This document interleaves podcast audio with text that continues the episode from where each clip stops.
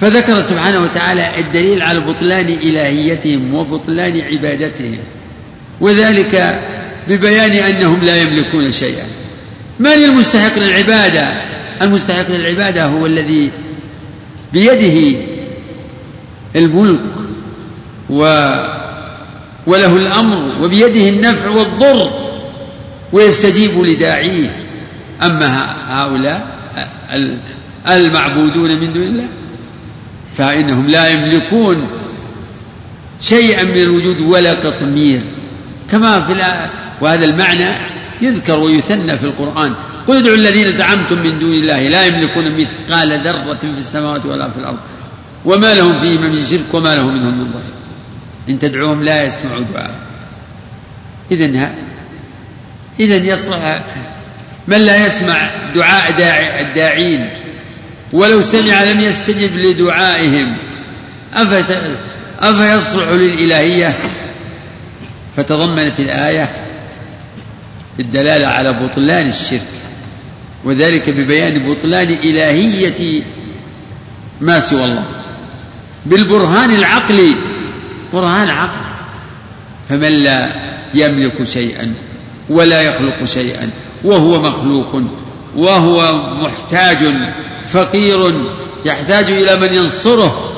ثم ذكر الشيخ حديث أنس وحديث ابن عمر بروايته حديث أبي هريرة الآتي. حديث أنس فيه أن النبي عليه الصلاة والسلام في غزوة أحد شج في رأسه أصابته شجة أدمت رأسه صلى الله عليه وسلم بفعل بعض المشركين إما بحجر أو شيء. وكسروا رباعيته سن أحد أسنانه. كسروا رباعيته. فقال عليه الصلاة والسلام كيف يفلح قوم شجوا نبيا؟ إنها إنه لجهل وضلال وعدوان وكفر بالنعمة الكبرى. كيف يعني كان قوله صلى الله عليه وسلم كيف يفلح قوم في استبعاد لفلاحهم وهذه حالهم مع نبيه يدعوهم إلى الله وإلى الفلاح وإلى ما فيه نجاتهم وسعادتهم وهم يقابلون ذلك بالتكذيب وال... وأنواع الأذى. فأنزل الله ليس لك من الامر شيء. الله يفعل ما يشاء يهدي من يشاء ويضل من يشاء. حتى ولو ولو شجك من شجك فالله يفعل ما يشاء. قد يهدي بعض أولئك. ليس لك من الأمر شيء. وهكذا حديث ابن عمر فيه أنه صلى الله عليه وسلم كان إذا رفع رأسه من الركوع في الركعة الأخيرة من الفجر يقول بعد أن يقول سمع الله لمن حمد ربنا ولك الحمد يقول اللهم لعن فلانا وفلانا وفي الرواية الأخرى آه، فسر فلانا وفلانا بثلاثة صفوان بن أمية وسهيل بن عمرو والحارث بن هشام. فأنزل الله ليس لك من الأمر شيء. فهذه كلها تدل على إن الرسول وهو سيد ولد آدم وأفضل خلق الله. مع ذلك يتعرض للشج وكسر الرباعية ويدعو ولا يستجاب له ويقال له ليس لك من الأمر شيء. إذا كان هذا شأن الرسول فإن هذا يدل على أنه ليس له من خصائص الإلهية شيء. فلا يجوز أن يطلب منه ما لا يقدر عليه إلا الله. فكيف بمن دونه؟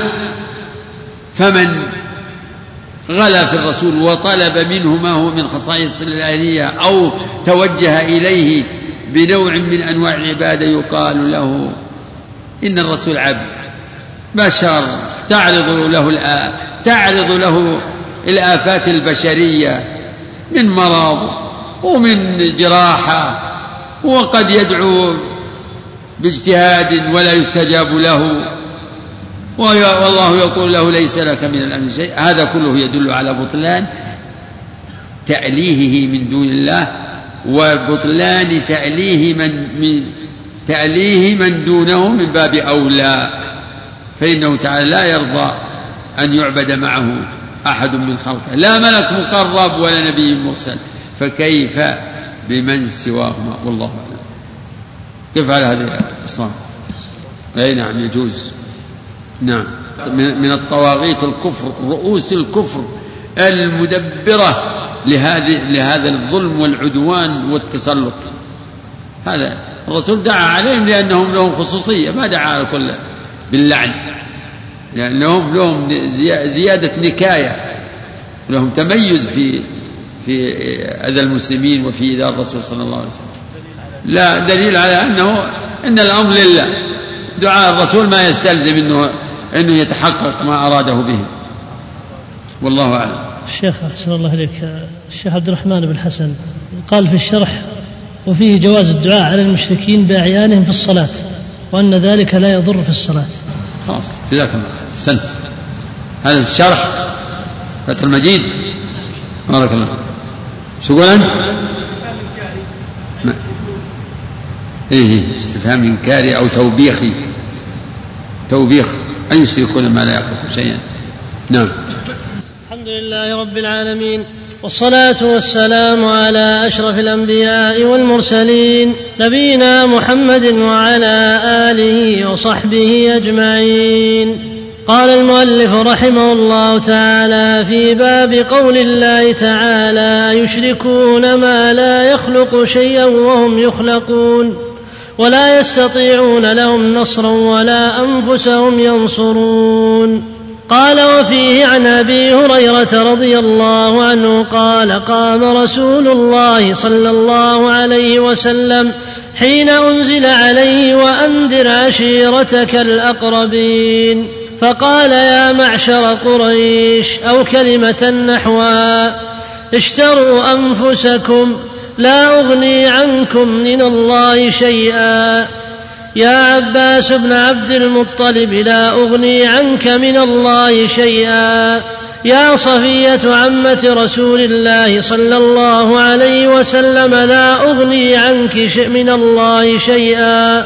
ويا فاطمة بنت محمد سليني من مالي ما شئت لا أغني عنك من الله شيئا. الله أكبر. هذا الحديث فيه أن الرسول عليه الصلاة والسلام امتثل أمر ربه لما أمر ربه في قوله وأنذر عشيرتك الأقربين فقال عليه الصلاة والسلام منذرا لعشيرته يا معشر قريش أو كلمة نحوها يمكن يا قومي المهم أنه ناداه. وهذه الرواية فيها إجمال وإلا فقد جاء التصريح بأنه ناداهم فخذا فخذا. يا بني مرة بن كعب يا بني عبد مناف يا بني فلان يا بني فلان. عددهم أفخاذ قريش. أنقذوا. كذا في أول هذه الآية لعلها من أول ما نزل عليه. أنقذوا أنفسكم من النار. فإني فإني أنا النذير العريان. وفي هذا الحديث إنه نصص على عمه وعمته وابنته. بعدما عمم خصص. يا عباس عم رسول الله لا أغني عنك من الله شيئا يعني أنقذ نفسك من النار أنا لا أنفعك ولا أغني. يا صفية بنت عمة رسول الله. يا فاطمة بنت محمد صلى الله عليه وسلم سليني من مالي ما شئت. هذا ميسور هذا أستطيع أن أعطيك. هذا معنى. لكني لا أغني عنك من الله شيئا ولا أملك أن أمنع أمنعك من العذاب ولا أن أنجيك من النار. ففي هذا الحديث في دلالة على البداءة بالنذارة وبالمناع وبالصلة بالأقرب فالأقرب.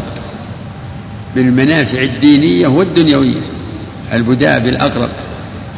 وفي بعض روايات الأحاديث في هذا المعنى يقول لا أغني عنكم من الله شيئا أنقذوا أنفسكم من النار إلا أن لكم رحما عندي سأبلها ببلاله. يعني صلة الرحم بالأمور الممكنة التي يملكها الرسول عليه الصلاة والسلام. وعم الرجل وعمته وابنته وأولاده من أخص الناس به وأقربهم إليه. في دلالة على جد الرسول واجتهاده في في الدعوة إلى الله وفي النذارة التي أمر الله أمره الله بها في قوله قم فأنذر وأنذر عشيرتك الأقربين.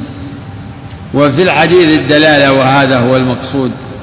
أن الرسول صلى الله عليه وسلم وهو سيد ولد آدم وأكرم الخلق على الله لا يملك لأحد نفعا ولا ضرا. لا يملك النجاة من النار لأخص الناس به وأقربهم إليه. ومن ومن هذا شأنه لا يصلح أن أن يتوجه إليه بشيء من أنواع العبادة ولا أن يوصف بشيء من خصائص الربوبية والإلهية فهو عبد ورسول عبد الله ورسوله. لا تطروني كما أطرت النصارى ابن مريم وإنما أنا عبد فقولوا عبد الله ورسوله. فدل الحديث على ما دلت عليه الآيات السابقة والأحاديث من أنه عليه الصلاة والسلام بشر لا يملك لنفسه نفعا ولا لغيره نفعا ولا ضرا إلا ما شاء الله. فيدل ذلك على بطلان ما يدعى له من الإلهية وبطلان ما يقصد به من العبادة من أهل الغلو. نعم هذا هو ما يتصل بهذا الحديث والله أعلم. نعم. اقرأ مسألتين ثلاث بس. في مسائل الأولى تفسير الآيتين. تفسير الآيتين آية الأعراف أيشركون ما لا يخلق شيئا وهم يخلقون؟ تفسير آية فاطر. تقدم وجه إيرادهما في هذا الباب وهو اشتمالهما على ما يدل على بطلان إلهية كل مخلوق وذلك أنهم لا يخلقون شيئا وهم, وهم يخلقون. ولا يستطيعون لأنفسهم ولا لعابديهم نصرا ولا أنفسهم ينصرون. ولا يستطيعون لهم نصرا ولا أنفسهم ينصرون. في الآية الأخرى أنهم لا يملكون شيئا حتى القطمير من الذين تدعون من دونه ما يملكون من قطمير. وما هذه حاله؟ لا تصلح لا يصلح للإلهية. نعم. الثانية قصة أحد. قصة أحد هذا في إشارة يعني. ارجعوا إلى قصة أحد. فهي وقعة عظيمة كانت في السنة الثالثة عندما غزا المشركون النبي عليه الصلاة والسلام فتصدى لهم المسلمون وقاتلوهم دفاعا عن المدينة ولكن حصلت معصية من بعض الصحابة فنشأ عن ذلك يعني هزيمة على المسلمين كما وصف الله هذا في سورة آل عمران ثم ترادوا فنصرهم الله وهزم الله حزب الشيطان فامتحنوا امتحن الله المسلمين بما حصل لهم من هزيمة وجاءت الآيات في سورة الأعراف وتلك الأيام نداولها بين الناس الآية وقوله إن الذين تولوا منكم يوم التقى الجمعان إنما استزلهم الشيطان ببعض ما كسبوا وقوله إذ تصعدون ولا تلوون على أحد والرسول يبيعكم في أخراكم إلى غير ذلك نعم. الثالثة قنوت سيد المرسلين وخلفه سادات الأولياء يؤمنون في الصلاة. يقول من فوائد حديث ابن عمر فيه دلالة على يعني القنوت في النوازل و وفيه دلالة على عظم شأن ذلك القنوت. القنوت الذي ذكره ابن عمر. قنوت من؟ قنوت سيد الخلق وخلفه سادات الأولياء. قنوت سيد المرسلين وخلفه سادات الأولياء. هذا قنوت يعني في تصورنا إنه لا بد أن يجاب لا بد أن يستجاب له لا بد هكذا. لكن الله حكيم له الحكمة والبالغة. قنوت سيد المرسلين وخلفه سادات الأولياء. يدعون على من؟ على بعض صناديد المشركين. فيتراءى للإنسان قبل أن يعرف ما حصل يقول هذا لا بد أن الله قد استجاب له ولكن نزل في هذا الشأن ليس لك من الأمر شيء. فإذا كانت هذه حال الرسول يدعو والصحابة وراهم يدعون ولم يستجب لهم في هذا في هذا الدعاء دل ذلك على أنهم لا يملكون من الأمر شيئا وأن الأمر كله لله.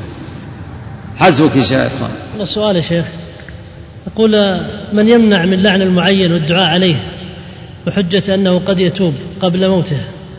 ما صحة ذلك. قد يتوب؟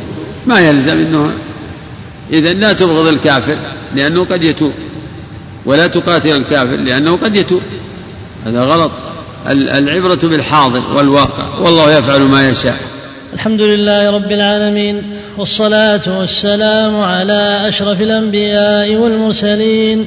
نبينا محمد وعلى آله وصحبه أجمعين. قال المؤلف رحمه الله تعالى في باب قول الله تعالى أيشركون ما لا يخلق شيئا وهم يخلقون ولا يستطيعون لهم نصرا ولا أنفسهم ينصرون. الرابعة أن المدعو عليهم كفار. من فوائد هذا الباب أن المدعو عليهم الذي قال في لعن الله فلان وفلان يدعو اللهم العن فلان وفلان وفي الرواية الأخرى صفوان يدعو على صفوان وسهيل والحارث أنهم كفار. نعم. الخامسة أنهم فعلوا أشياء ما فعلها غالب الكفار منها شجهم نبيهم وحرصهم على قتله ومنها التمثيل بالقتلى مع أنهم بنو عمهم. فيه أن أن الرسول خصهم خصهم لأنهم فعلوا من من أعمال الكفر ما لم يفعله غالب الكفار. من ذلك شجهم للرسول ومن ذلك تمثيلهم بالقتلى من الصحابة. الرسول ما لعن يعني خصهم باللعن فلان وفلان لأن لهم نكاية في المسلمين وزيادة عداء وزيادة أذى فخصهم باللعن. ولا الكفار عموما هذا هذا في صريح القرآن. إن الله لعن الكافرين. لعنة الله على الكافرين عموما. لكن هذا تخصيص فلان وفلان. نعم بعده. السادسة أنزل الله عليه في ذلك ليس لك من الأمر شيء. نعم لما دعا على فلان وفلان أنزل الله ليس لك من الأمر شيء. فيها بيان. أن دعاء الرسول على من دعا عليه من هؤلاء ما يستلزم مثلا شقاءهم وهلاكهم فالرسول قد يدعو على بعض الناس ولا يستجاب له. الأمر لله ليس لك من الأمر. شيء الأمر لله. كما أنه لا يملك أن يهدي أحد إنك لا تهدي من أحببت. كذلك لا يملك يعني التسبب في شقاء أحد. فأمر الهداية والإضلال إلى الله هو الذي يضل من يشاء ويهدي من يشاء ويرحم من يشاء ويعذب من يشاء. ليس لك من الأمر شيء. نعم. السابعة قوله أو يتوب عليهم أو يعذبهم فتاب عليهم فآمنوا. يعني آه، كأنه يقول كان الشيخ يقول قوله تعالى أو يتوب عليهم أو يعذبهم. فيه إشارة إلى أن الله قد يتوب عليهم لأنه جعل الأمر محتمل. وفعلا وقع هذا الاحتمال أنه أن الله تاب عليهم. تاب عليهم فأسلموا. تاب عليهم فأسلموا. وفقهم للتوبة والدخول في الإسلام. نعم. الثامنة القنوت في النوازل. في دليل على مشروعية القنوت في النوازل في الأحداث العظيمة التي تنزل بالمسلمين من كيد أعدائهم وغزو أعدائهم لهم وكيد أعدائهم لهم. هذه من النوازل العظيمة. يحصل بها قتل من المسلمين أو أسر. مصيبة. نازلة مصيبة عظيمة. الرسول قنت بمناسبة ما حصل على المسلمين في وقعة أحد وقنت أيضا عندما قتل القرة قالت للمستضعفين بمكة نعم. التاسعة تسمية المدعو عليهم في الصلاة بأسمائهم وأسماء آبائهم. نعم. يجوز آه، في قنوت النوازل تسمية المدعو لهم أو المدعو عليهم. ذكرهم بأسمائهم وأسماء آبائهم. الرسول قال اللهم العن آه، دعا على صفوان ابن أمية وسهيل ابن عمرو والحارث ابن هشام بأسمائهم وأسماء آبائهم. وكذلك لما دعا للمستضعفين بمكة قال فلان وفلان اللهم أنجي الوليد الوليد وفلان وفلان نعم. العاشرة لعن المعين في القنوت. يقول فيه دليل على لعن المعين في القنوت وهذا يقتضي أن الشيخ يختار جواز لعن المعين من الكفار وفي القنوت أيضا نعم. الحادية عشرة قصته صلى الله عليه وسلم لما أنزل عليه وأنذر عشيرتك الأقربين. هذه فائدة ومسألة عظيمة وهي أنه صلى الله عليه وسلم لما نزلت عليه هذه الآية قام منذرا لقومه فقال يا معشر قريش كلمة عامة قال أو كلمة نحوها فخص وعم عم قريش وخص عمه وعمته وابنته. وربما في موقف آخر أنه فصل يا بني عبد مناف يا بني كعب بن لؤي يا بني كذا يا بني فيل أنقذوا أنفسكم من النار. فهذه قصة عظيمة. وأنذر عشيرتك الأقربين. فالله أمر محمدا صلى الله عليه وسلم أن ينذر عشيرته وأن ينذر الأميين هو الذي بعث في الأميين رسولا منهم يتلو عليهم آيات. وقال سبحانه وتعالى وكذلك أمر أمره بنذارة الناس كلهم ليكون للعالمين نذيرا وما أرسلناك إلا رحمة للعالمين. قل يا أيها الناس إني رسول الله إليكم جميعا. فبدأ بنذارة عشيرته ثم نذارة من كان حوله من قبائل العرب ثم أنذر الناس وأرسل الرسل أرسل الرسل وكتب إلى الملوك ملوك العرب وغيرهم. نعم. الثانية عشرة جده صلى الله عليه وسلم بحيث فعل ما نسب بسببه إلى الجنون وكذلك لو يفعله مسلم الآن. يقول من فوائد هذه القصة جده صلى الله عليه وسلم جده واجتهاده في الدعوة إلى الله وفي نذارة قومه حتى فعل ما نسب بسببه إلى الجنون. ولعله يشير إلى ما ورد في بعض روايات الحديث أن أن عمه لما دعاهم جمعهم جمع قريش رقى الصفا ونادى بأعلى صوته يا بني فلان يا بني فلان يا بني فلان حتى اجتمعوا. فلما أنذرهم وقال إني نذير لكم بين يدي عذاب شديد وقال لهم لو أخبرتكم بأن جيشا وراء هذا الوادي مصبحكم أو مصدقين قالوا ما جربنا عليك كذب. فلما ذكر لهم أنه رسول الله وأنه نذير لهم بين يدي عذاب شديد كذبوه. ومن شر من كذبه عمه أبو لهب. وأظن في القصة أنه رماه بالجنون. ولكن في القرآن أنهم أنهم رموه بالجنون. قالوا معلم مجنون. فارتكب يوم تأتي السماء بدخان مبين. يغشى الناس. هذا عذاب أليم. ربنا اكشف عنا العذاب إنا مؤمنون. أن لهم الذكرى وقد جاءهم رسول مبين. ثم تولوا عنه وقالوا معلم مجنون. وهذه وهذه طريقة أعداء الرسل. ففروا إلى الله إني لكم منه نذير مبين. ولا تجعلوا مع الله إلها آخر. إني لكم منه نذير مبين. قال الله بعدها كذلك ما أتى الذين من قبلهم من رسول إلا قالوا ساحر أو مجنون أتواصوا به؟ بل هم قوم طاغون نعم. الثالثة عشرة قوله للأبعد والأقرب لا أغني عنك من الله شيئا. حتى قال يا فاطمة بنت محمد لا أغني عنك من الله شيئا. فإذا صرح وهو سيد المرسلين بأنه لا يغني شيئا بأنه لا يغني شيئا عن سيدة نساء العالمين. وآمن الإنسان وآمن الإنسان أنه صلى الله عليه وسلم لا يقول إلا الحق ثم نظر فيما وقع في قلوب خواص الناس اليوم تبين له التوحيد وغربة الدين. يقول في في هذا الحديث أن الرسول عليه الصلاة والسلام قال لكل من خاطبه لا أغني عنك من الله شيئا. يا بني فلان لا أغني عنكم من الله شيئا. انقذوا انفسكم من النار. لا أغني عنكم من الله قال مثل ذلك لعمه وعمته وبنته. يقول فإذا كان الرسول صلى الله عليه وسلم قد صرح بأنه لا يغني شيئا وهو سيد المرسلين عن سيدة نساء العالمين وهي فاطمة.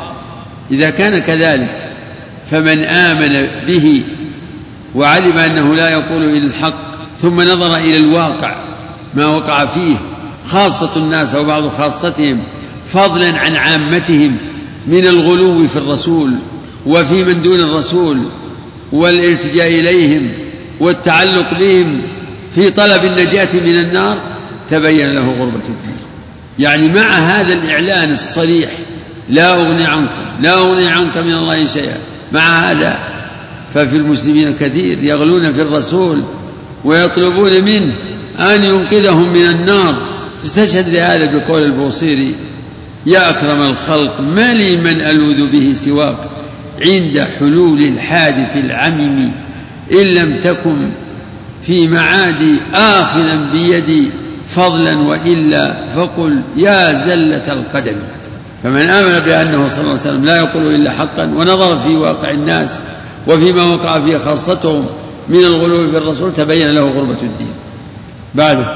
طيب في فتح المجيد علق على هالمسألة ذكرها المسألة الأخيرة أو تعليقات الشيخ محمد على المسائل معكم؟ الشيخ محمد بن عثيمين.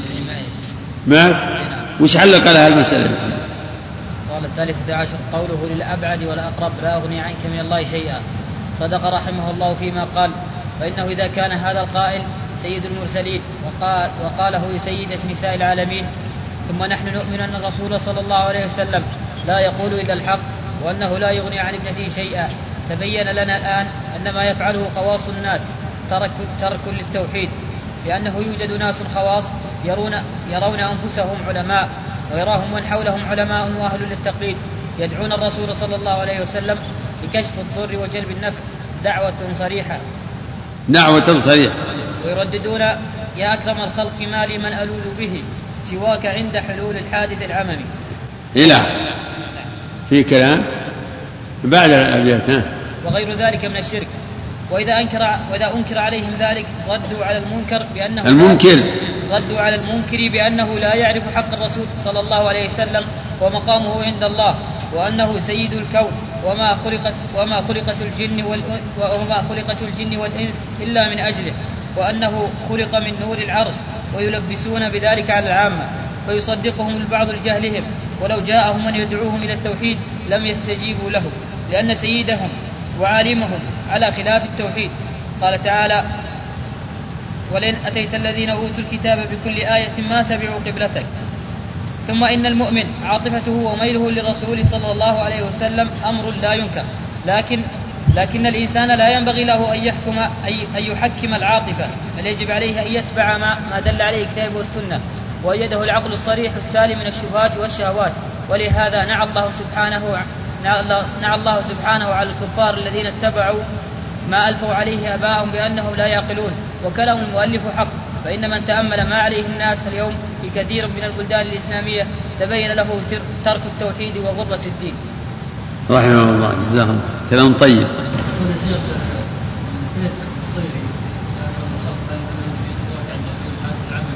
هذا يقصد به يعني حديث الشفاعة. كل الخلق يعني ما في ما آدم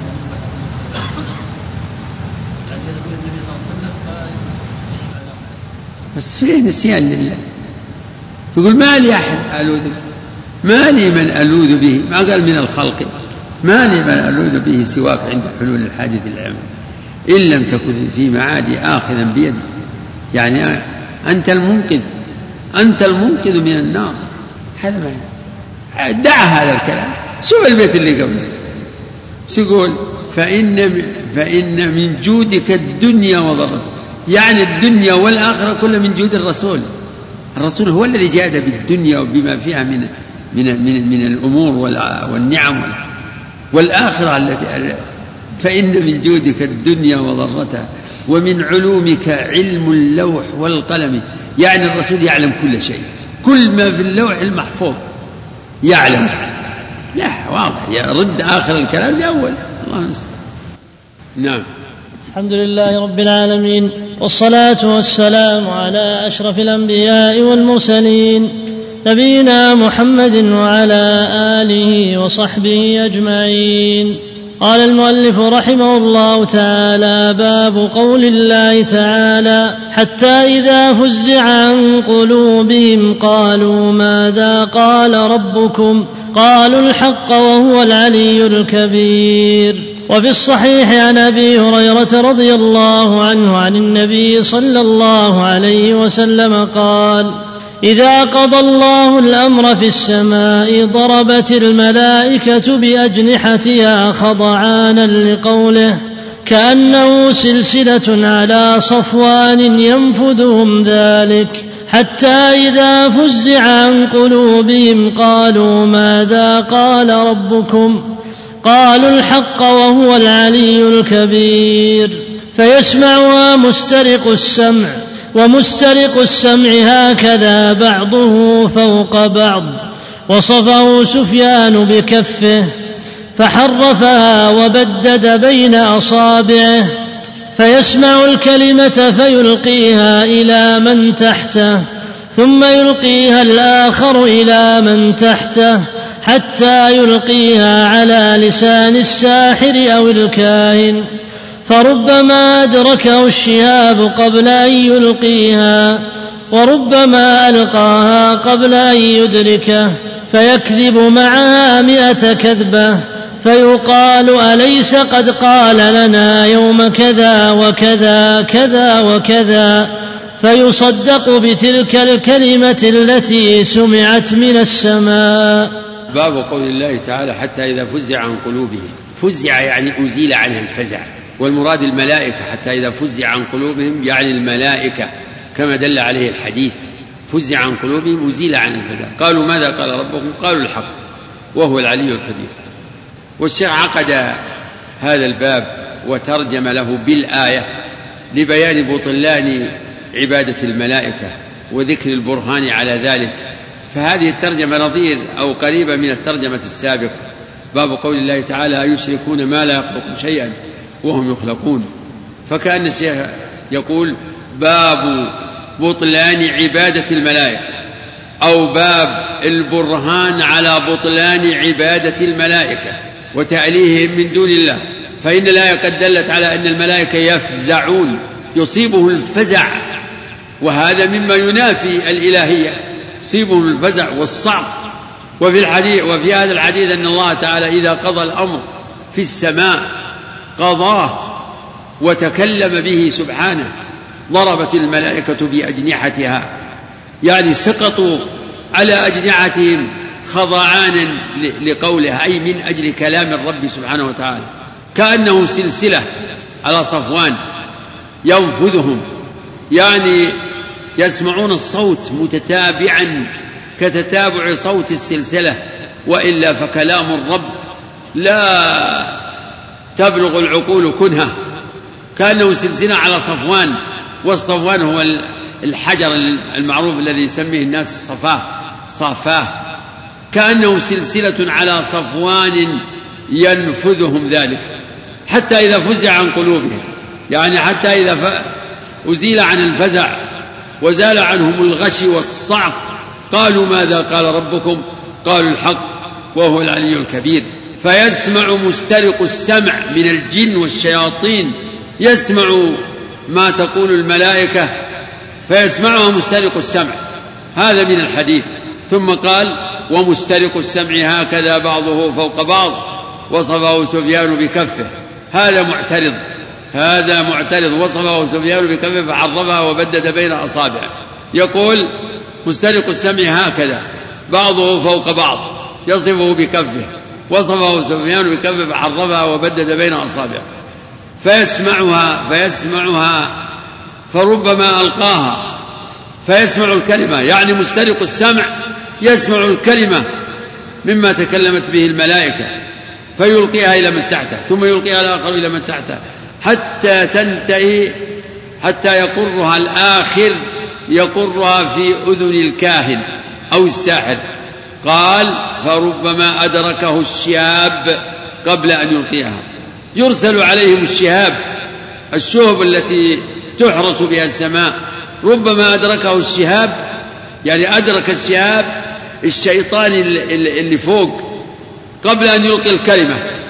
فيحترق ولا يلقي الكلمة. وربما ألقى الكلمة قبل أن يدركها فالشهاب مدرك له لكن قد قد تفوت الكلمة فيلقيها إلى من تحته فتذهب. فربما أدركه الشهاب قبل أن يلقيها وربما ألقاها قبل أن يدركها فيكذب الكاهن أو الساحر مع هذه الكلمة التي استرقت من السماء يكذب معها مئة كذبة فيروج هذه الأكاذيب بهذا بهذه الكلمة. فيقول الناس إذا قال بعضهم لا هذا كذب أو كذب علينا قالوا لا أليس قد قال لنا كذا وكذا يوم كذا وكذا فيصدق بتلك الكلمة تصدق هذه الأكاذيب الكثيرة بسبب هذه الكلمة التي صدق فيها وسيأتي في في المسائل التي ذكرها الشيخ ما يوضح هذا المقام والمقصود إن الملائكة خلق من خلق الله عبيد مربوبون يخافون ويصعقون. ومن هذا شأنه لا يصلح أن يكون إلها. وهذا برهان قاطع على بطلان إلهية الملائكة. كما أن ما تقدم في الترجمة السابقة ما ذكر فيها من الآيات والأحاديث برهان على بطلان إلهية الرسل وأتباعهم من أولياء الله. وإذا كانت الملائكة والرسل لا يصلح أحد منهم للإلهية فكيف بمن دونهم؟ نعم والله أعلم. حسبك. الحمد لله رب العالمين والصلاة والسلام على أشرف الأنبياء والمرسلين نبينا محمد وعلى آله وصحبه أجمعين. قال المؤلف رحمه الله تعالى في باب قول الله تعالى حتى إذا فزع عن قلوبهم قالوا ماذا قال ربكم؟ قالوا الحق وهو العلي الكبير. وعن النواس بن سمعان رضي الله عنه قال قال رسول الله صلى الله عليه وسلم إذا أراد الله تعالى أن يوحي بالأمر تكلم بالوحي أخذت السماوات منه رجفة أو قال رعدة شديدة خوفا من الله عز وجل. فإذا سمع ذلك أهل السماوات صعقوا وخروا لله سجدا. فيكون أول من يرفع رأسه جبريل فيكلمه الله من وحيه بما أراد ثم يمر جبريل على الملائكة. كلما مر بسماء سأله ملائكتها ماذا قال ربنا يا جبريل؟ فيقول جبريل قال الحق وهو العلي الكبير. فيقولون كلهم مثل ما قال جبريل. فينتهي جبريل بالوحي إلى حيث أمر الله عز وجل. أمر لأمره. عندي أمر أحسن. أمره. أمره إذا أمر. الله المستعان. تقدم أن المقصود مقصود الشيخ من هذه الترجمة ذكر البرهان على بطلان إلهية الملائكة وفي ذلك الرد على من يؤله يؤلههم. فإن الآية والحديث حديث أبي هريرة وحديث النواس بن سمعان كلها فيها الدلالة على أن الملائكة تعرض لهم العوارض فيصيبهم الغشي. ومن هذه الحال لا يصلح أن يكون إلها. ففي حديث النواس بن سمعان أن الله إذا قضى الأمر في السماء إن الله شلون الحديث عن النواس بن سمعان رضي الله عنه قال قال رسول الله صلى الله عليه وسلم إذا أراد الله تعالى أن يوحي بالأمر إذا أراد تكلم الله أن. يوحي بالأمر تكلم بالوحي. فإذا تكلم أخذت السماوات مفعول به منصوب مقدم. أخذت السماوات منه رجفة أو قال رعدة شديدة. السماوات تأخذ يعني ترتجف وترتعد لكلامه سبحانه وتعالى. فإذا سمع ذلك أهل السماوات صعقوا. صعق. ليس فيه مفارقة الحياة. صعقوا وخروا لله سجدا. فإذا تكلم فإذا تكلم سبحانه وتعالى بالوحي فيكون أول من يرفع رأسه جبريل فهو رئيس الملائكة فيكلمه الله من وحي بما- بما أراد. فيمر جبريل على الملائكة فيسألونه ماذا قال ربنا يا جبريل؟ فيقول قال الحق. فيرددونها جميعا قال الحق وهو العلي الكبير. الشاهد إن هذا الحديث فيه الدلاله على إن الملائكة تخضع لكلام الله. إن الملائكة تخضع وتصعق لكلام الله. مما يدل على أنهم عباد مخلوقون مربوبون مدبرون وأنهم يخافون. وفي هذا دليل على فضل جبريل وهذا متفق عليه. وأنه هو ملك وأنه هو الملك. الموكل بالوحي. نزل به الروح الأمين على قلبك. وإنه لتنزيل رب العالمين نزل به الروح الأمين على قلبك.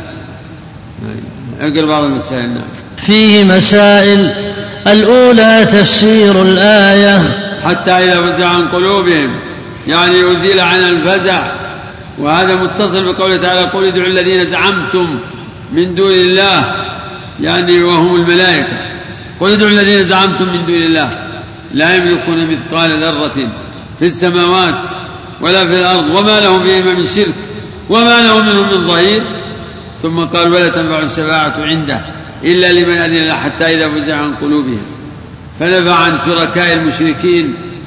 المقصود إن قوله حتى إذا فزع عن قلوبهم فزع عن قلوبهم الضمير يعود إلى ما إلى ما سبق. من ذكر المدعوين قل ادعوا الذين زعمتم من دون الله لا يملكون مثقال ذرة في السماوات ولا في الأرض وما لهم فيهما من شرك. نعم أعد المسألة. الأولى تفسير الآية. نعم. الثانية ما فيها من الحجة على إبطال الشرك. ما في الآية من من الحجة على إبطال الشرك. لا شك أن في الآية والحديثين فيهما الدلالة البينة على بطلان الشرك وهو عبادة الملائكة. نعم. خصوصا ما تعلق على الصالحين وهي الآية التي قيل إنها تقطع عروق شجرة الشرك من القلب. يشير إلى هذه الآية آية سبع لأن قول حتى إذا فزع عن قلوبهم هذا طرف من الآية. وإلا فهذه الآية فيها الدلالة على بطلان الشرك عبادة الملائكة وفيها أنهم لا لا يملكون من هذا الوجود لا يملكون شيئا. لا يملكون مثقال ذرة في السماوات ولا في الأرض. وما لهم وما لهم فيهما من شرك وما لهم من وما له منهم من ظهير ولا تنفع الشفاعة عنده إلا لمن أذن له. فنفى كل ما يتعلق به المشركون. فهذه الآية قال عنها شيخ الإسلام ابن تيمية إنها الآية التي تقطع عروق تقطع عروق شجرة الشرك. بنبي أن يكون له شريك سواء كان مستقلا أو مشاركا وأن يكون له ظهير. بل ونفى أن يشفع عنده أحد إلا بإذنه. نعم. الثالثة تفسير قوله قالوا الحق وهو العلي الكبير. قوله قال الحق. الله أعلم الذي يظهر أن أنهم يخبرون بما قال الله وهو الحق. حتى إذا وزع عن قلوبهم قالوا ماذا قال ربكم؟ قالوا الحق. كأن الشيخ يشير إلى أن معنى قالوا الحق يعني أن أن جبريل يخبرهم بما قال الله وهو الحق. ولكن الآية جاءت مجملة فكل كلامه حق كل ما أمر به حق. وكيف على هذا العصام؟ نعم حسبك. شو قول؟ الاسم من اسماء الله نعم من أسماء الله الحق بدليل قوله تعالى يومئذ يوفيهم الله دينهم الحق ويعلمون أن الله هو الحق المبين. نعم. آه كذا يقول المفسرون. إن إيل بمعنى عبد وجبري بمعنى عبد فيكون المعنى عبد الله.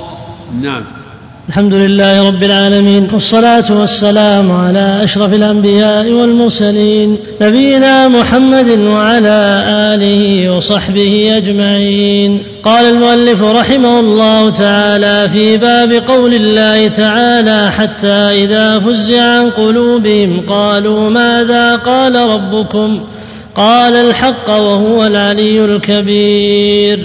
المسألة الرابعة سبب سؤالهم عن ذلك. سبب سؤالهم عن ذلك لعل ما حصل لهم من الصعق والغش لسماع كلام الله. هذا هو سبب سؤالهم. ماذا قال ربنا يا جبريل؟ نعم. الخامسة أن جبرائيل يجيبهم بعد ذلك بقوله قال كذا وكذا. نعم. فيها أن جبريل عليه السلام في الحديث فيكلمه الله من وحي بما أراد. فيمر جبريل على الملائكة كلما مر على ملأ سألوه ماذا قال ربنا يا جبريل؟ فيقول قال كذا وكذا وقوله الحق. وعلى هذا فقوله قالوا الحق يعني مجمل هذا مجمل ليس فيه تعيين لما قاله الرب سبحانه إنما فيه بيان أن الله لم يقل ولا يقول إلا الحق. قال الحق وهو العلي الكبير. ولهذا قال الشيخ فيقول جبريل قال كذا وكذا. يعني على وجه التعيين. نعم. السادسة ذكر أن أول من يرفع رأسه جبرائيل. إن أول من يرفع رأسه من الملائكة بعد ما حصل لهم من الغش والصعق وأنهم يخرون لله سجدا. أول من يرفع رأسه جبريل. فيكلمه الله من وحي بما أراد. نعم. كل هذا يتعلق بحديث النواس بن سمعان. نعم. السابعة أنه يقول لأهل السماوات كلهم لأنهم يسألونه. أن جبريل يقول هذا لأهل السماوات كلهم لأنهم يسألون كلما مر على أهل السماء قالوا ماذا قال ربنا يا جبريل؟ فيقول قال كذا قال الحق. نعم. الثامنة أن الغشي يعم أهل السماوات كلهم. نعم هذا كله في حديث النواس. نعم. التاسعة ارتجاف السماوات بكلام الله. الله المستعان. نعم هذا كله في حديث. إذا تكلم الله بالوحي أخذت السماوات منه رجفة أو قال رعدة شديدة. نعم. أو رعدة شديدة. نعم. العاشرة أن جبرائيل هو الذي ينتهي بالوحي إلى حيث أمره الله. نعم. جبريل هو ملك الوحي. هو الذي يتلقى عن الله وينتهي بالوحي إلى حيث أمره الله. نعم. الحادية عشرة ذكر استراق الشياطين. رجع للحديث الأول. كل المسائل اللي فاتت متعلقة بالحديث الأخير حديث النواس بن سمعان. يقول في من مسائل هذا الباب ذكر استراق الشياطين للخبر من السماء. أعد المسألة. ذكر استراق. الحادية عشرة ذكر استراق الشياطين. ذكر استراقهم من السماء. ذكر استراقهم لما يتكلم به الملائكة. الملائكة الذين في السماء أو الملائكة الذين في السحاب. لكن الحديث الذي عندنا هنا يختص بما يسترقه الشياطين يعني من السماء من عند السماء الدنيا ولقد زينا السماء الدنيا بمصابيح وجعلناها رجوما للشياطين واعتدنا لهم عذاب السعير. ولقد جعلنا في السماء بروجا وزيناها للناظرين. وحفظناها من كل شيطان رجيم إلا من استرق السمع فأتبعه شهاب مبين. نعم. الثانية عشرة صفة ركوب بعضهم بعضا. وصفه سفيان بكفه ومستلق السمع هكذا وصفه سفيان بكفه. فحرفها وبدد بين أصابع مفتوحة كلها. نعم. الثالثة عشرة إرسال الشهاب. يعني أيضا فيه في الحديث أن أن الشياطين إذا ارتقوا وترادفوا لاستراق السمع يقذفون بالشهب يقذفون من كل جانب دحورا ولهم عذاب واصب إلا من خطب الخطبة فأتبعه شهاب ثاقب. وفي الحديث أنه ربما أدركه الشهاب قبل أن يلقيه وربما ألقاه قبل أن يدركه. نعم. الرابعة عشرة أنه تارة يدركه الشهاب قبل أن يلقيها وتارة يلقيها في أذن وليه من الإنس قبل أن يدركه. ما هو واضح هذا؟ الذي يظهر أن أن أن الأعلى ربما ألقاها إلى من إلى من تحته قبل أن يدركه الشهاب وربما أدركه الشهاب قبل أن يلقيها. ليس المراد الإلقاء إلى أذن الكاهن. لأن الحديث فيه أن أن مستلق السمع يتلقاها بعضهم عن بعض ومستلق السمع هكذا. وصفه سفيان بكفه عظمها وبدد بين أصابعه. وش يقول في الحديث؟ بعده فربما شوف المتن المتن. وصفه سفيان بكفه فعرفها وبدد بين أصابعه. قال فيسمعها مسترق السمع ومسترق السمع هكذا بعضه فوق بعض وصفه سفيان بكفه فحرفها وبدد بين أصابعه فيسمع الكلمة فيلقيها إلى من تحته ثم يلقيها الآخر إلى من تحته. تأمل هذا يعني هذا هذا التدرج و وقارن بينه وبين المسألة التي عندك. الرابعة والخامسة عشر.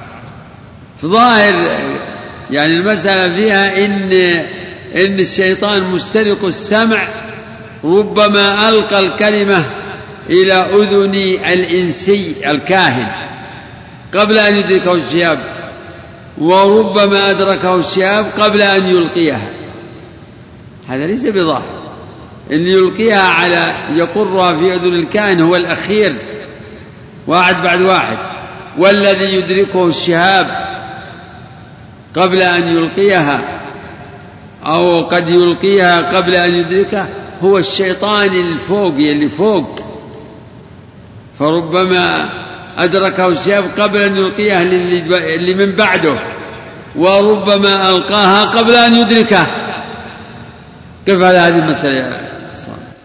رب العالمين والصلاة والسلام على أشرف الأنبياء والمرسلين نبينا محمد وعلى آله وصحبه أجمعين. قال المؤلف رحمه الله تعالى في باب قول الله تعالى حتى إذا فزع عن قلوبهم قالوا ماذا قال ربكم؟ قالوا الحق وهو العلي الكبير. المسألة الرابعة عشرة أنه تارة يدركه الشهاب قبل أن يلقيها وتارة يلقيها في أذن وليه من الإنس قبل أن يدركه.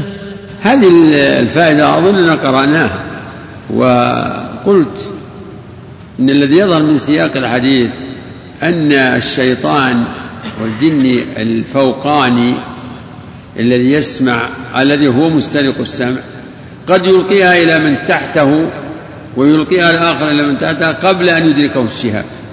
وقد يدركه الشهاب قبل أن يلقيها. فتضيع عليه. ليس المراد أنه قد يدركه الشهاب قبل أن يلقيها في أذن الكاهن. لأن هذا يعني ما هو بلازم إن, إن, إن إنها تكون تأخذ سبيله من واعد الواعد إلى أذن الكاهن في نفس اللحظات. فالأظهر أنه أن المقصود أنه ربما أدرك الشيطان الفوقاني ربما أدركه الشياب قبل أن يلقيها إلى ما تحته لأن نفس الحديث فيها فيه ذكر هذا.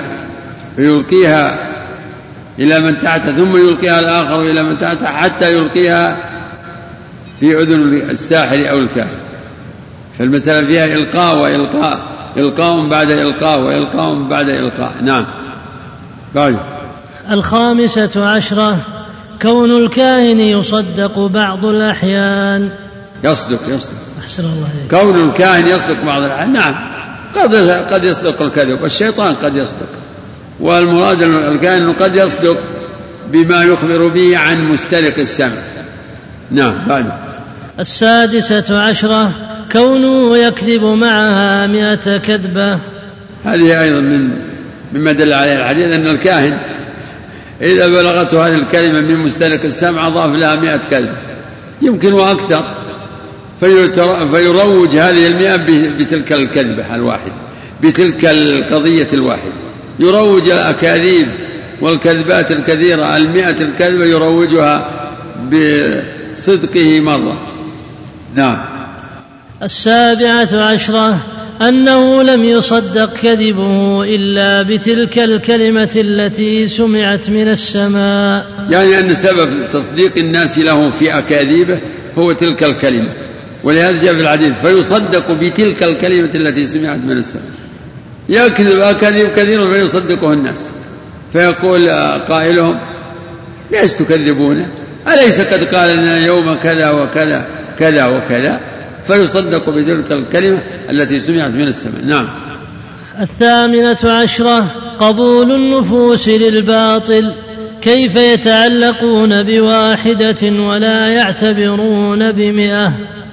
هذه من استنباطات الشيخ رحمه الله الدقيقة. تعلق النفوس بالباطل تعلقها بالباطل. انظر كيف يصدقونه بواحدة؟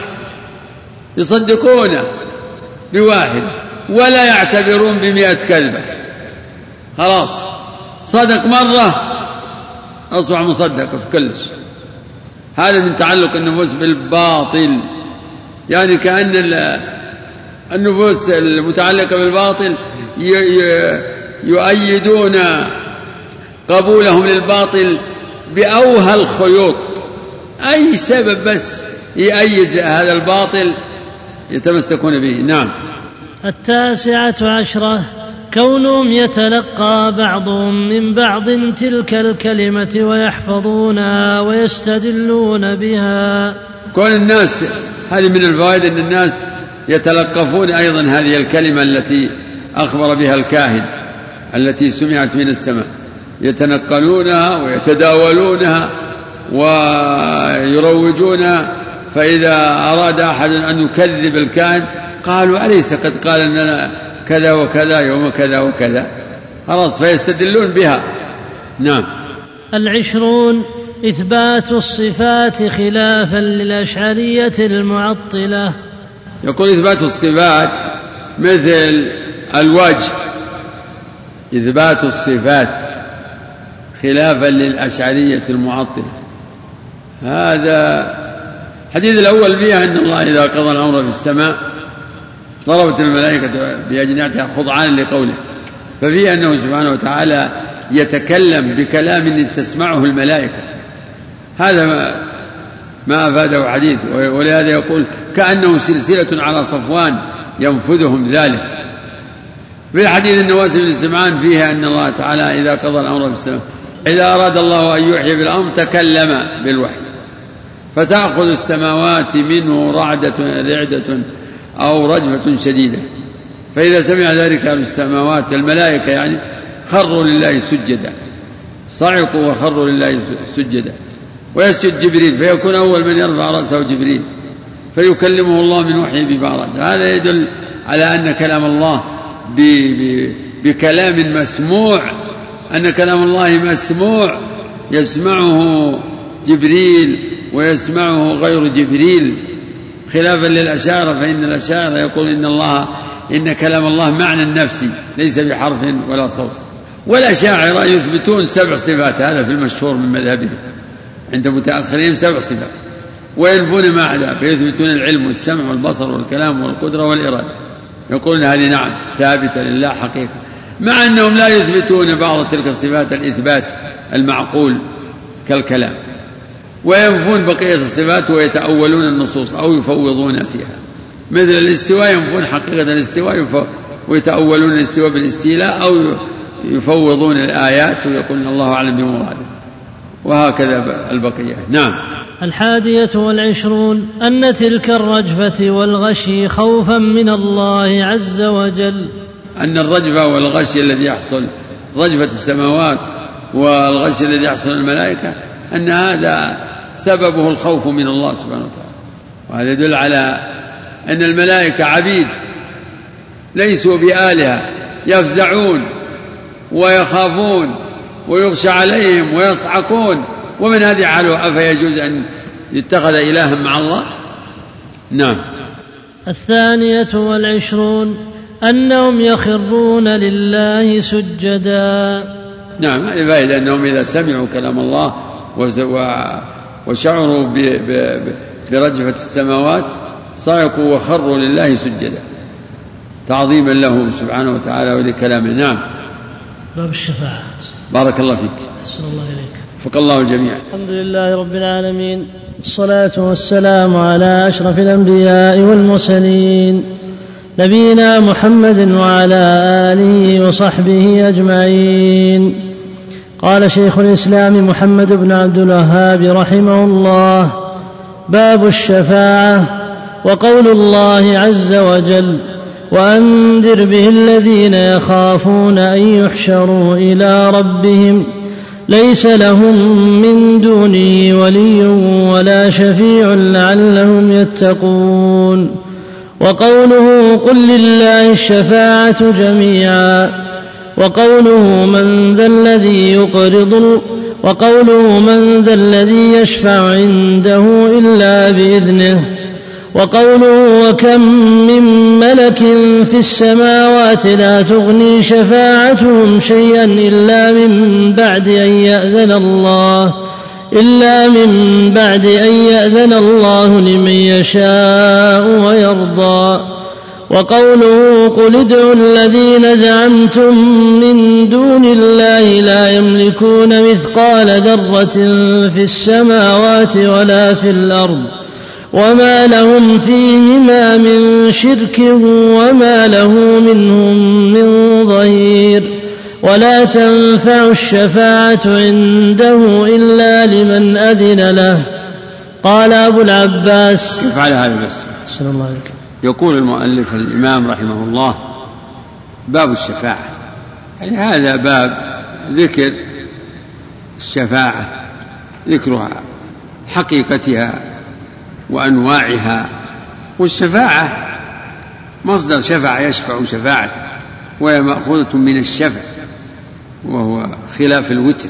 وحقيقتها طلب الخير للغير. وسمي الشافع شافعا لأنه يصير صاحب الحاجة بالشافع شفعا بدل أن كان منفردا في طلبه فبانضمام الداعي والشافع والساعي له صار به شفع شفعه. لكن لما كانت شفاعته متضمنة للدعاء عدت بإلى شفع له دعا له. شفعه أي صيره بانضمامه إليه شفع. فشفع له أي دعا له.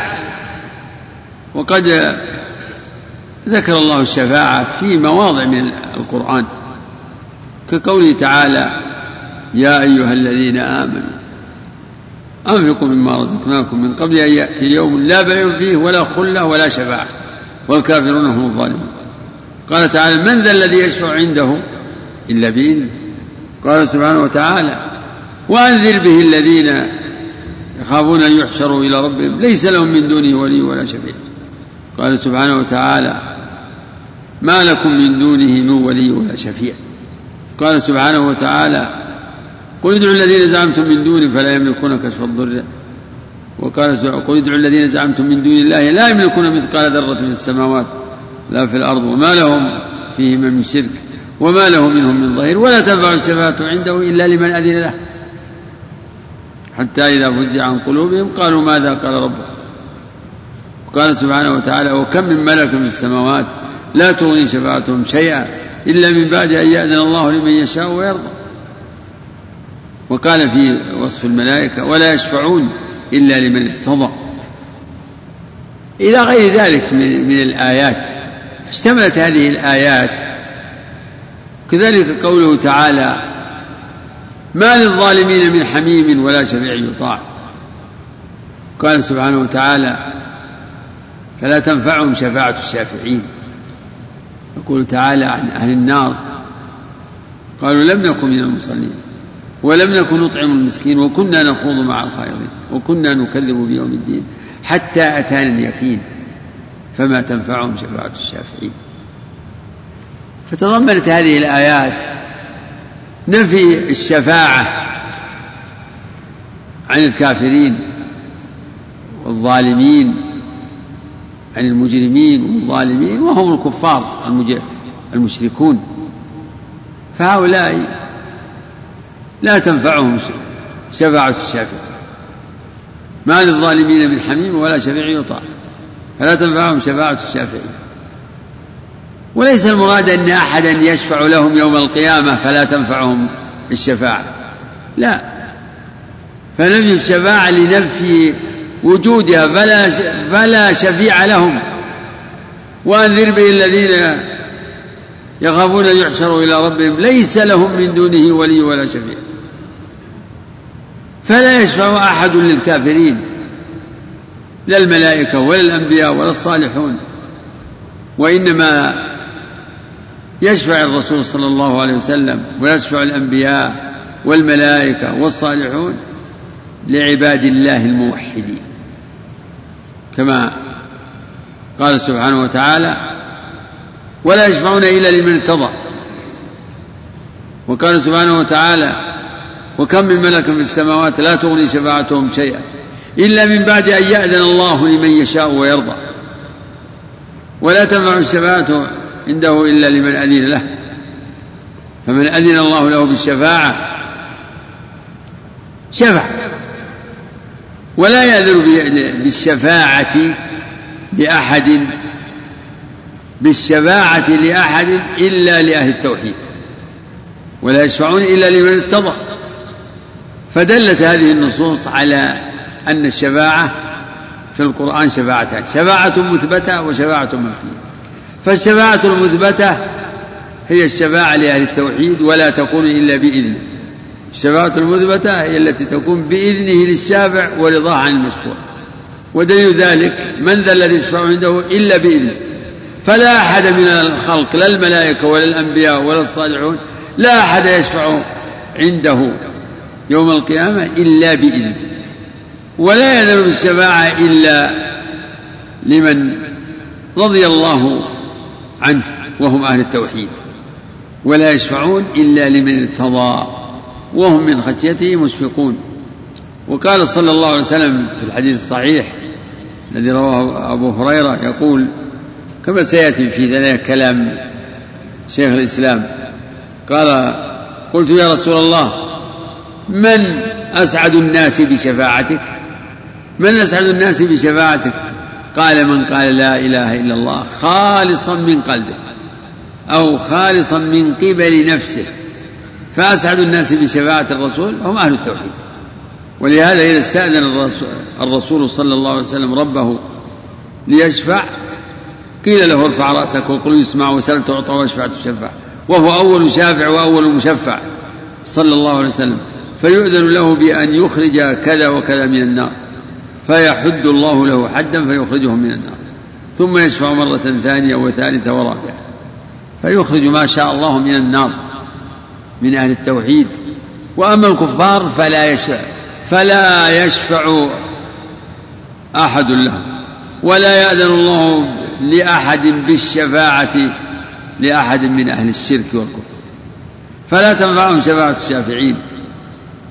ما للظالمين من حميم ولا شفيع يطاع. لو كان لو كان هناك من يشفع لما أطيع ولا قبل منه. وفي هذا إبطال لما يظنه المشركون من الشفاعة التي هي من جنس شفاعة المخلوق عند المخلوق. المخلوق يشفع عند المخلوق بغير إذنه الوزير والجليس والمستشار يشفع عند الملك بغير إذنه ويفرض عليه إرادته فيضطر المشفوع عنده يضطر إلى قبول الشفاعة لأنه يخافه ويرجوه في فيجيبه وإن كان كارها رغبة أو رهبة لأنه محتاج إلى هؤلاء. لأنهم شركاء له. نوع شركة في في الملك. أما الله تعالى فلا شريك له في ملكه ولهذا لا يملك أحد الشفاعة. إنما يشفع من أذن الله له. وحتى من أذن الله له إنما يشفع إذا جعل الله في قلبه إرادة الشفاعة. فيجعل في قلب الشافع يعني القصد إلى الشفاعة ثم يحتاج إلى أن يستأذن فلا يشفع إلا بعد أن يؤذن له. فالأمر كله لله أوله وآخره. والمشركون يزعمون لآلهتهم ما لا ما لا يكون. يزعمون لها ما ليس من شأنها. ويعبدون من دون الله ما لا يضرهم ولا ينفعهم ويقولون هؤلاء شفعاؤنا عند الله. وهم يريدون شفاء أنهم شفعاء لهم عند الله في مطالبهم الدنيوية من النصر والرزق وحظوظ العاجلة وحصول يعني الأولاد والوقاية من الشرور والأضرار فيلجأون إلى هذه الآلهة زاعمين أنها تشفع لهم عند الله. وهم لا يقصدون هذه الآلهة لتشفع لهم عند الله يوم القيامة لأنهم لا يؤمنون بيوم القيامة. لا يؤمنون ببعث ولا نسور ولا جنة ولا نار.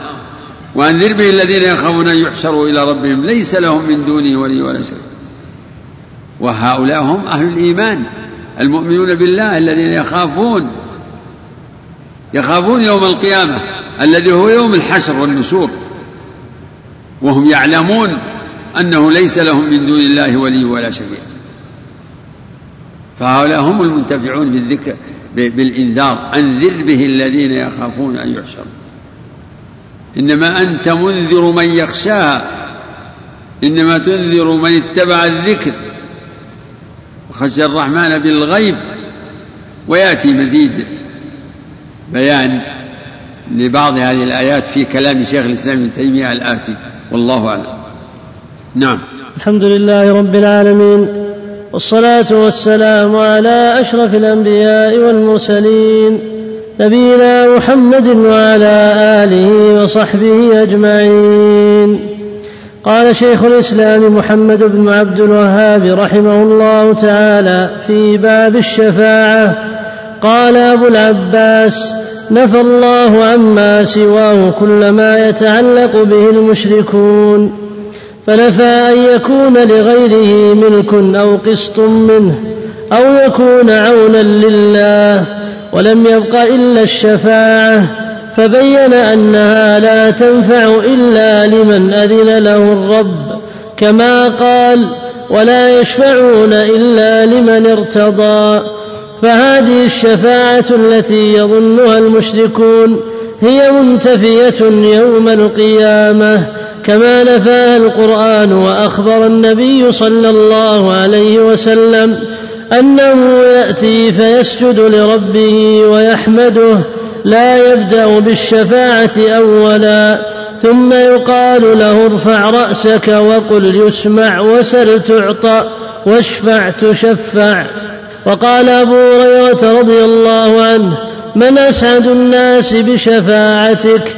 قال من قال لا إله إلا الله خالصا من قلبه فتلك الشفاعة لأهل الإخلاص بإذن الله ولا تكون لمن أشرك بالله وحقيقته أن الله سبحانه هو الذي يتفضل على أهل الإخلاص فيغفر لهم بواسطة دعاء من أذن له أن يشفع ليكرمه وينال المقام المحمود.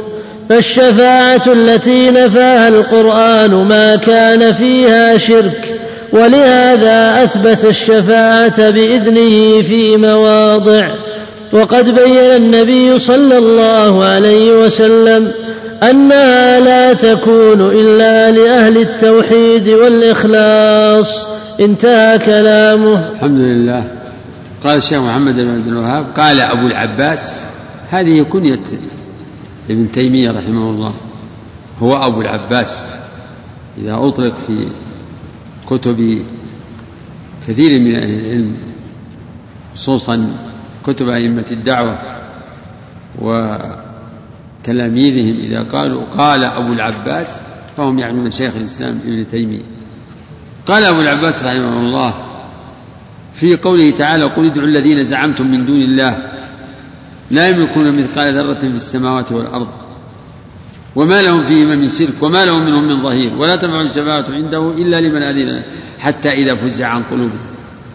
يقول شيخ الإسلام إن الله تعالى في هذه الآية نفى كل ما يتعلق به المشركون في عبادتهم لمعبوديهم الباطلة.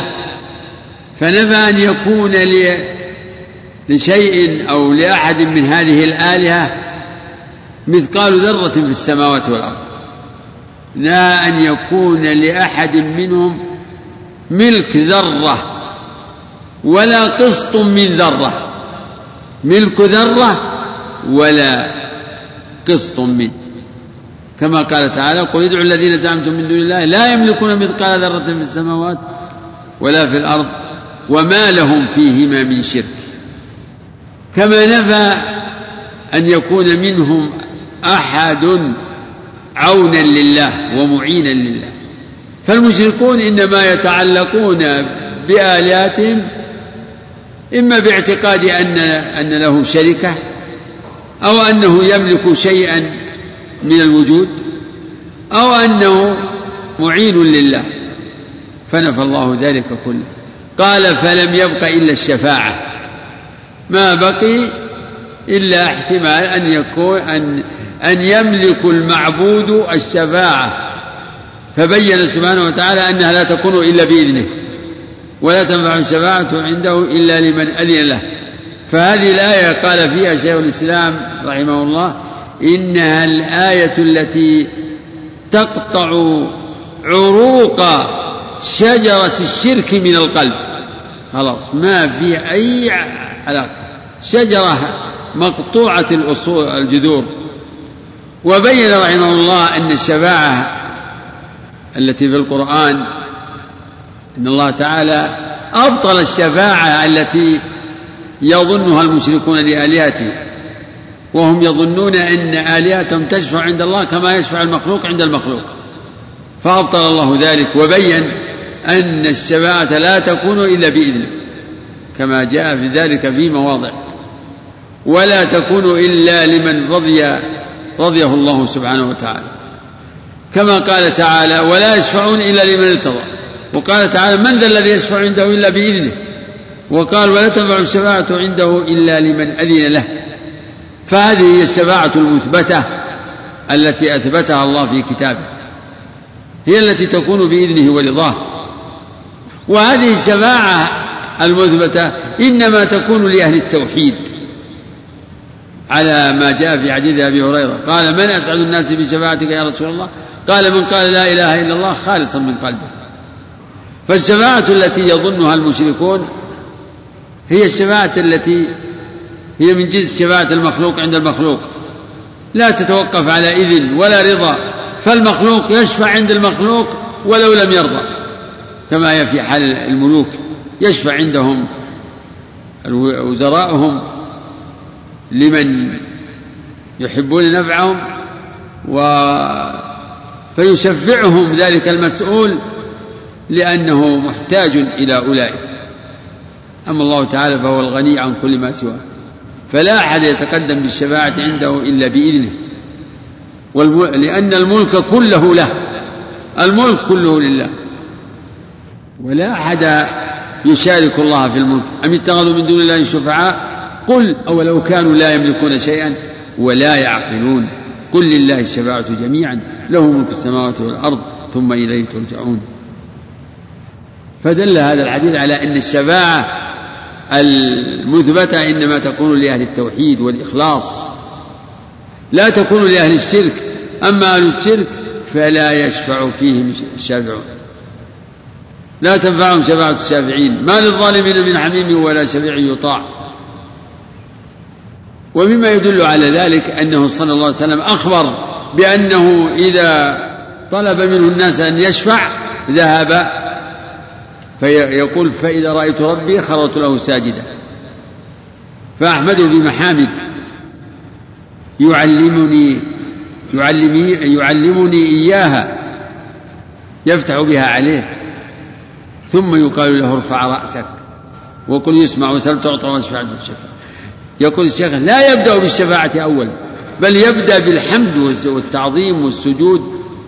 وكأن في هذا يعني استئذان. حتى ليس فيه يا ربي ائذن لي بالشفاعة.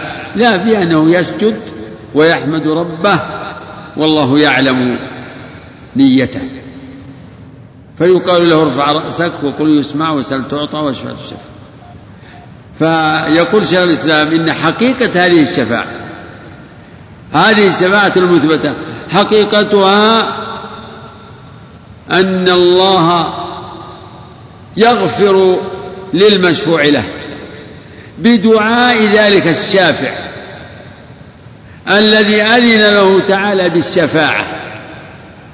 فيكرم المشفوع الشافع بذلك بالإذن له بالشفاعة. يكرمه بذلك ويفضله ويظهر فضله لينال المقام المحمود كما كان للرسول صلى الله عليه وسلم. فالشفاعة إذن كلها من الله وإلى الله. فيها إكرام من الله للشافع وفيها إحسان من الله للمشفوع له بالمغفرة والنجاة من النار. والله أعلم. حسبك يا شيخ الإسلام. الحمد لله رب العالمين والصلاة والسلام على أشرف الأنبياء والمرسلين. نبينا محمد وعلى آله وصحبه أجمعين. قال المؤلف رحمه الله تعالى في باب الشفاعة فيه مسائل. الأولى تفسير الآيات. تفسير الآيات التي سردها سبق الكلام فيها؟ نعم. الثانية صفة الشفاعة المنفية. المنفية هي التي يظنها المشركون أنها كشفاعة المخلوق عند المخلوق. وهي التي تكون بغير إذنه ورضاه. وهذه لا تكون. لا تكون أبدا. هو لا تنفع بس. لا لا تكون. وإذا كانت لا تكون فلا. ولو فرض أنها تكون فلا تنفع. نعم. الثالثة صفة الشفاعة المثبتة. لن تكون بإذنه ورضاه. نعم. الرابعة ذكر الشفاعة الكبرى وهي المقام المحمود. الشفاعة الكبرى هي شفاعته صلى الله عليه وسلم إلى الله بأن يفصل بين عباده ويقضي بينهم. وهذا ورد وردت الإشارة إلى المقام المعهود في كلام الشيخ في كلام أبي العباس ابن تيمية نعم. الخامسة صفة ما يفعله صلى الله عليه وسلم أنه لا يبدأ بالشفاعة بل يسجد فإذا أذن له شفع. نعم. هذا هذا دليل على أنه لا يشفع إلا بإذن وهو أكرم الخلق على الله لا يشفع إلا بإذنه. فكيف بمن دونه؟ نعم. السادسة من أسعد الناس بها. الجواب حديث أبي هريرة. نعم. السابعة أنها لا تكون لمن أشرك بالله. ما أخذ من حديث أبي هريرة. نعم. الثامنة بيان حقيقتها. أن الله إذا أراد أن يغفر لعبده أذن للشافع بالشفاعة ليكرمه بذلك فينال المقام المحمود ويغفر لعبده الآخر بسبب شفاعته. فرجع الأمر كله له رجع الأمر كله لله. نعم.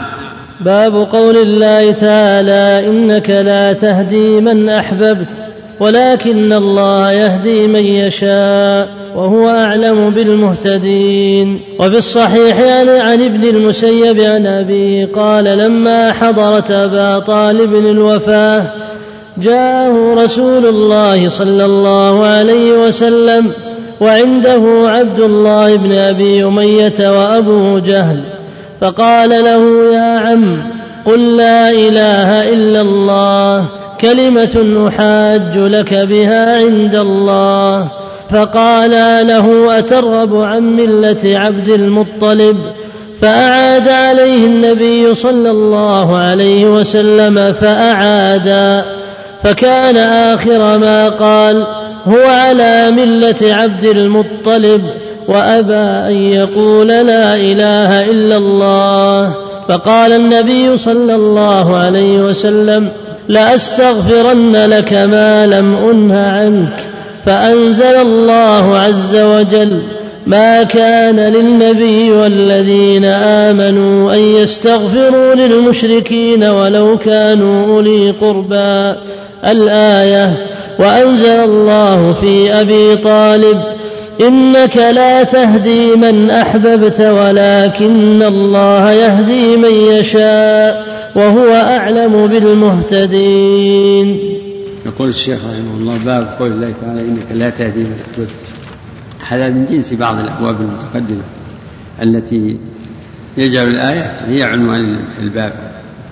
لا لا يذكر لا يترجم شيء من المسائل والمعاني بل يترجم بالآية. فيؤخذ مقصود الترجمة ومقصود الباب من الأدلة. إنك لا تهدي من أحببت. هذا يمكن أن يترجم له. باب لا يهدي النبي صلى الله عليه وسلم أحدا. باب لا يهدي النبي صلى الله عليه وسلم أحدا ولو كان أقرب قريب. وأيضا باب إبطال باب ما يدل على بطلان إلهية النبي صلى الله عليه وسلم فكيف بمن دونه.